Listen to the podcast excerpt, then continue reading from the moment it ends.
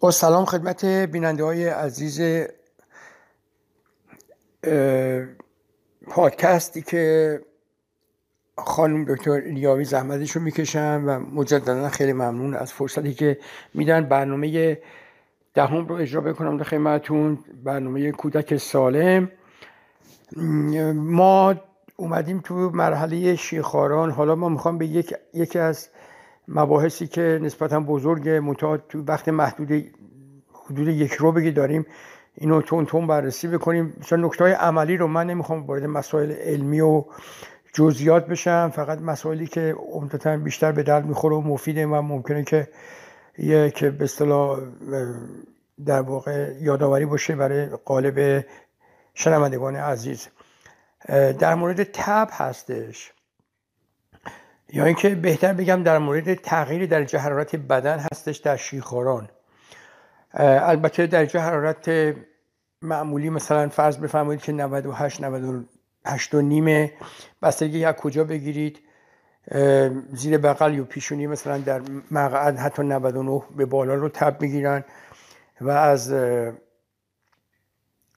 که میشه سی و هفت و سی و هفت و نیم و از حدود 37 به پایین یعنی مثلا حدود 36 درجه به پایین و عمدتا اگر مقعدی باشه پایین افتاده درجه حرارت می‌گیرن و از 96 درجه فارنهایت هم باز به همین ترتیب هایپوترمیا می‌گیرن. بنابراین تغییرات درجه حرارت بسیار مهمه. فقط مسئله تب نیست. البته مکانیسمش هم من فقط یه اشاره خیلی کوچیکی می‌کنم خیلی مختصر. مربوط میشه به دو تا قسمت. یکی قسمت مرکزی اون مرکز تنظیم درجه حرارتی مغزه که مغز اگر دوست داشته باشه که اون ترموستاتش رو بالا ببره تب می‌کنه اگر پایین بیاره درجه حرارت رو میندازه. یکم مسائل محیطی مسائل محیطی مثل اینی که اولا عرق کردنی که با عرق کردن یه مقدار حرارت هم با خودش بیرون زده میشه. یکی در واقع ارتعاشات یا تششع یا هر چی که اسمشو بذارید خارج شدن درجه حرارت حرارتی از ملت سوخت و ساز داخل بدن از سطح بدن بنابراین هرچه سطح بدن بزرگتر باشه این بیشتر میشه. کانوشن یا هر چیزی که اسمشو بخواید بذارید به فارسی و هر که بیشتر عرق می‌کنه همینجور و خب بنابراین هر کدوم از این مکانیزم ها اگر خراب بشه البته یک مکانیزم عمدتا داخل بدن متا خارج مغزم هستش. اینکه بافتا مثلا خراب بشه حالا به هر علتی که حالا بعدا توضیح میدم تو چند آینده باز درجه حرارت میفت میره پایین معمولا میره بالا تب میده. یا اینکه اساسا یک سری دستکاریهایی باشه در یه جایی که نباید بشه. مثلا پرده دور قلب پریکارد که بعد از عمل جراحی تبه که اینم حالا بعدا اشاره می‌کنم بهش. و یکم اینکه یه سری بیماری هستش که باعث یک آبشار به اصطلاح التهابی میشه در داخل بدن. یک سری مواد مختلف اینترلوکین و سایتوکاین و اینطور چیزها در علت التهابی در واقع باعث التهاب در بدن به وجود میاد. این خودش باعث تب میشه. در انواع بیماری هستش که حالا اونم اشاره می‌کنیم بهش. بنابراین اینجا این در واقع این شهرتی که وقتی که کسی تب داره یعنی که عفونت کرده فقط بخشی از داستان این درست نیست و دقیق نیستش. و از اینجا شروع بکنیم که چون سن نوزادان رو در برنامه های گذشته صحبت کردیم تا هشت برنامه اول. من اینجا می‌خوام دوباره اشاره بکنم. نوزادی که یکی دو ماه اول اگه در جهارتش میره بالا یا در جهارتش میفته پایین حتما حتما باید دکتر بچه یا ایمرجنسی روم باید اتاق اورژانس باید ببینه. هر چیز زودتر بهتر. و علتش هم اینه که و به هیچ عنوان نباید تبر استامینوفن آیبوبروفن آسپرین هر چی که تو هر کشوری معمولا میدن برای درجه حرارت به هیچ عنوان در نوزادان و شیخانان کوچیک نباید داد به هیچ عنوان چون میپوشونه ماسک می‌کنه. اون مسئله جدی که زیرش هست مثل مثلا عفونت خون و باعث یک در واقع تراژدی خیلی گنده میشه برای نوزاد. و بنابراین قبل از اینکه دوباره اینو بحث شروع بکنم می‌خوام یه نکته عملی خیلی مهم که ظاهرا هم بی اهمیت بگم ولی بسیار مهمه. ما چجوری می‌خوایم تب بکنیم؟ تب مریض رو باور بکنیم. میگم باور بکنیم. چرا؟ برای اینکه بسیار هم مادری یا پشت تلفن یا حتی بچه رو میارن و تو تاریخششون توضیح میدن که آره بچه از سه روز پیش تب کرد میگیم خب چقدر بود؟ میگن آره دست دادن به پیشونیش تب داشتش نمی‌دونم چقدر بودش ولی خیلی مثل آتیش داشت میسوختش. خب ممکنه که اون مادر دستش رو مثلا ظرفش رو شسته حالا دستش هنوزی کمی سرد بوده یا اینکه دستش رو تو یخچال در آورده مثلا گوشت منجمد رو داشته تمیز می‌کرده.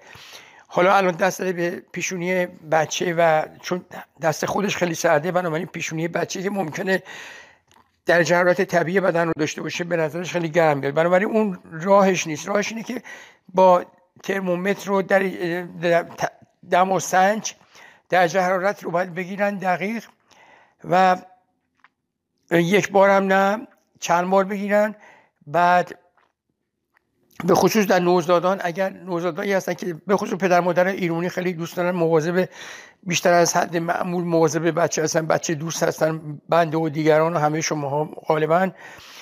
هی بچه رو دوست داریم هی بپوشونیم نوزادو من این کارو با دختر خودم می‌کردم و وقتی که نوزاد بود و تب کردش جریان مال 38 9 سال پیشه و خودم هم اونجا رزیدنت بچه اطفال بودم در ایران اون موقع و اینقدر روی دوستی و اینا هست نمی‌زنم که خب این بچه رو اینقدر پوشوندیم تو مثلا بهمن ماه بخاری رو بردیم حد اکثر برای اینکه میترسیم که سرما بخوره. این بچه خیلی تب بالا کردش. خب اگر این اتفاق برای شما افتاد اول از همه پتوشو بزنید کنار درجات اتاق بیارید پایین لباسش رو کم بکنید. یه کمی شیره یه کمی خنک هم بهش بدید. بعد دوباره 20 دقیقه نیم ساعت دیگه درجه حرارتش رو بگیرید. بعد ثبت بکنید نه که با دستتون. اگر واقعا تبداش اون موقع باید فوری ببرید پیش اتاق اوژانس یا دکتر بچه. بستگی داره که چه موقعی از شب و روز باشه. که باید آزمایش خون بدن و آنتیبیوتیک شروع بکنن و غیره و زاله اگه لازم باشه.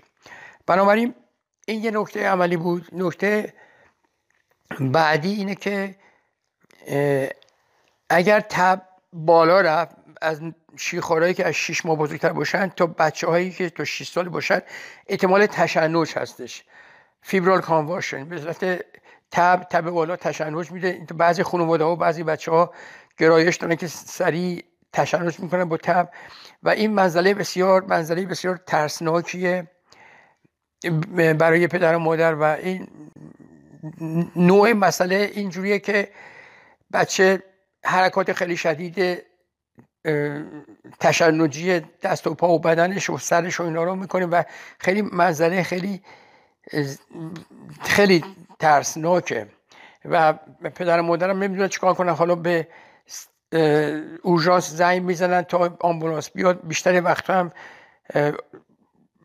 اون موقع دیگه تشنجش تموم شده. ولی اینو باید در نظر داشت بدونید که اتفاقا یکی از بهترین تشنجا همین تشنج به علت تبه. چون معمولا حتی اگه طولانی هم باشه معمولا آسیبی به مغز نمیرسونه و درمانش فقط پایین اووردن درجه حرارت و برای پیشگیریش هم اینه که به بحث اینکه حتی کوچکترین کمترین میزان تب هم اتفاق افتاد باید فوری تبر داده بشه در سنهای بالاتر که تب کنترل بشه و حتی در بعضی مواقع حتی لازمه که شیافای والیوم و دیازپام و اینا گذاشته بشه که تشنج طولانی اتفاق نیفته بنابراین اون نگران اون نباشی صدمه به مغز نمی‌زنه. لازم به دکتر نیست که دکتر اعصاب مثلا نوار مغز بگیره و تمام اون آزمایش رو مفصل رو انجام بدن. این هم خواستم این نکته دیگه بگم خدمتون بعدش معمولا همونطور که گفتم تب ممکنه که بیاد و بره. یعنی اینکه ممکنه که واقعا مادر در جرات رو ثبت کرده در خونهشون. حالا سه ساعت بعد اومده تو مطب شما یا تو اتاق اورژانس. الان شما می‌گیری تب نداره. اولین سوال اینه که ببینید تبر کی بهش داده. اگه تبر داده اخیرا تو سه ساعت و 6 ساعت اخیر معمولا خب دوباره تب میره بالا. و این دلیل نیستش که این تب تموم شده. این یکی نکته بعد اینه که یک سوالی هم که همراه تب بالا یا درجات بالا باید کرد اینه که باید در واقع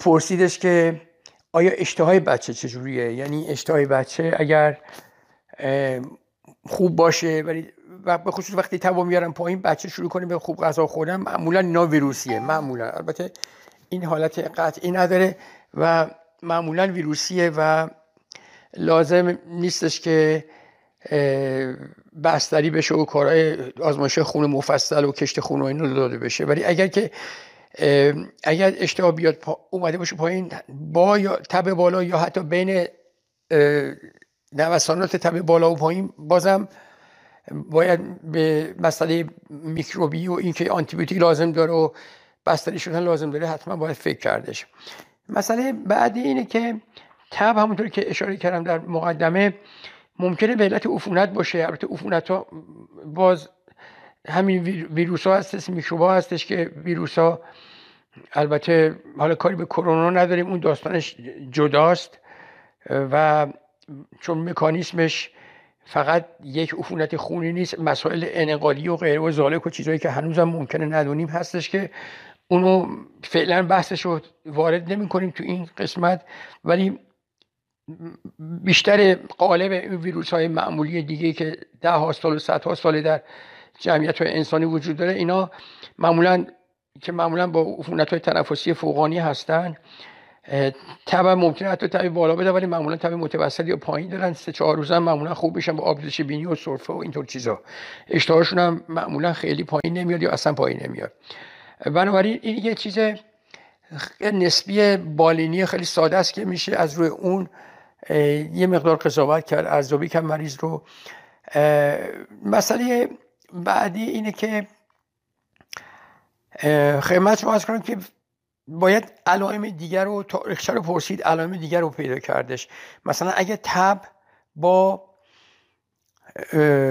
در واقع با سردرد شدید باشه با گلودرد شدید باشه.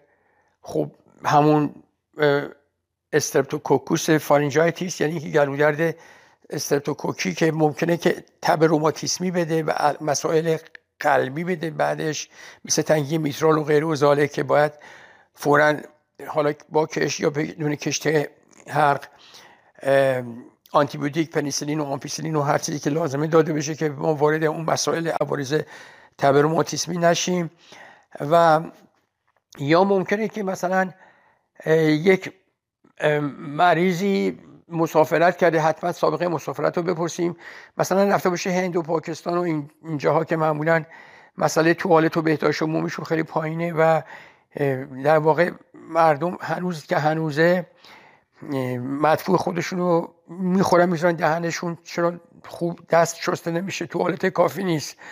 و به خصوص مسئله سامونلا و ایکولای اونجا خیلی شایعه و اون اف... اینجور عفونت ها درمان خاص خودش داره و عوارض خودش خاص خودش هم داره. به همین ترتیب به همین دلیل باید دیدش که مریض تاریخچه مسافرتش چیه. یا مثلا اگه آمریکای جنوبی رفته باشه مثلا یک سری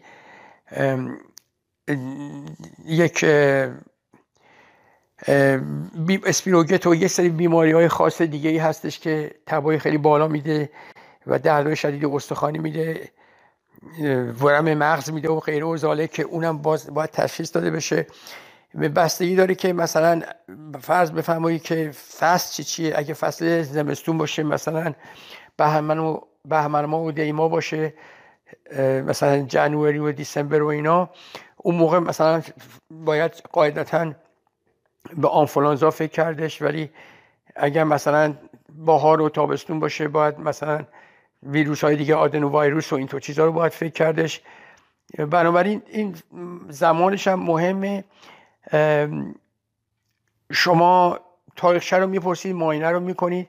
همه چیزها رو می‌ذارید کنار هم دیگه مثلا طرف حالا در آمریکا مثلا دو سه تا نقطه است. در این بالای میدوست در ویسکانسین به بالا یا اینکه در شمال شرق آمریکا در یک سری حتی نقاط دیگه هم هستش که به خصوص در تابستون مردم میرن تو این جاهای جنگلی و اینا اونجا کنه آهو هستش به اصطلاح Lyme disease میده LYME که در یه مرحله تب میده.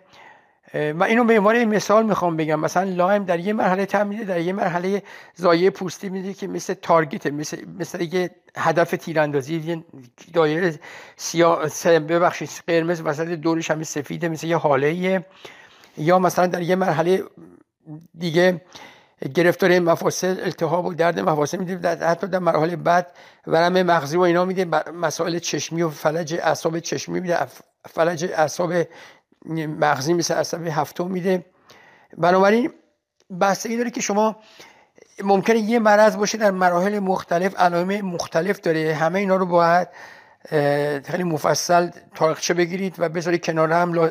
حتی ممکنه که در یکی دو جلسه نتونید که تصمیم بگیرید و باید follow up کرد. بنابراین فوری نباید تب گفت دوباره میگم که این عفونت مثلا حالا آنتیبیوتیک بدیم خوب میشه. خیلی مادرها به این معتقدن ما بیشتر وقتا خیلی مقاومت می‌کنیم مقابل حرف درخواست مادرها که آنتیبیوتیک بدیم. به خصوص با این مسئله telemedicine که اومده که از روی تلفن و اینا مد شده بعد از این اپیدمی کرونا. که خانواده های زنگ می‌زنن که نمی‌خوام بیان حالا سر کارن یا اینکه هوا بده یا به هر دلیل روی تلفن می‌خوان و معمولا هم ای اصرار دارن که آنتیبیوتیک بدن به خاطر تب. حالا ما هم بیشتر وقتا مقاومت می‌کنیم بعضی وقتا هم دیگه واقعا حوصله‌مون سر میره و دیگه انقدر اونو ببخشید میگم سمجن که ما دیگه مقاومت نمی‌تونیم بکنیم و مجبوریم که گاهی وقتا ناپریزی هم بکنیم آنتیبیوتیک بدیم. بنابراین اینم نکته دیگه که خواستم باهاتون صحبت بکنم. بعدش من فکر می‌کنم که الان وقتمون تموم شد. من این ادامه بحث تب رو می‌ذارم برای جلسه بعد برای اپیزود یازده. هفته خوبی داشته باشید. فعلا خداحافظی می‌کنم.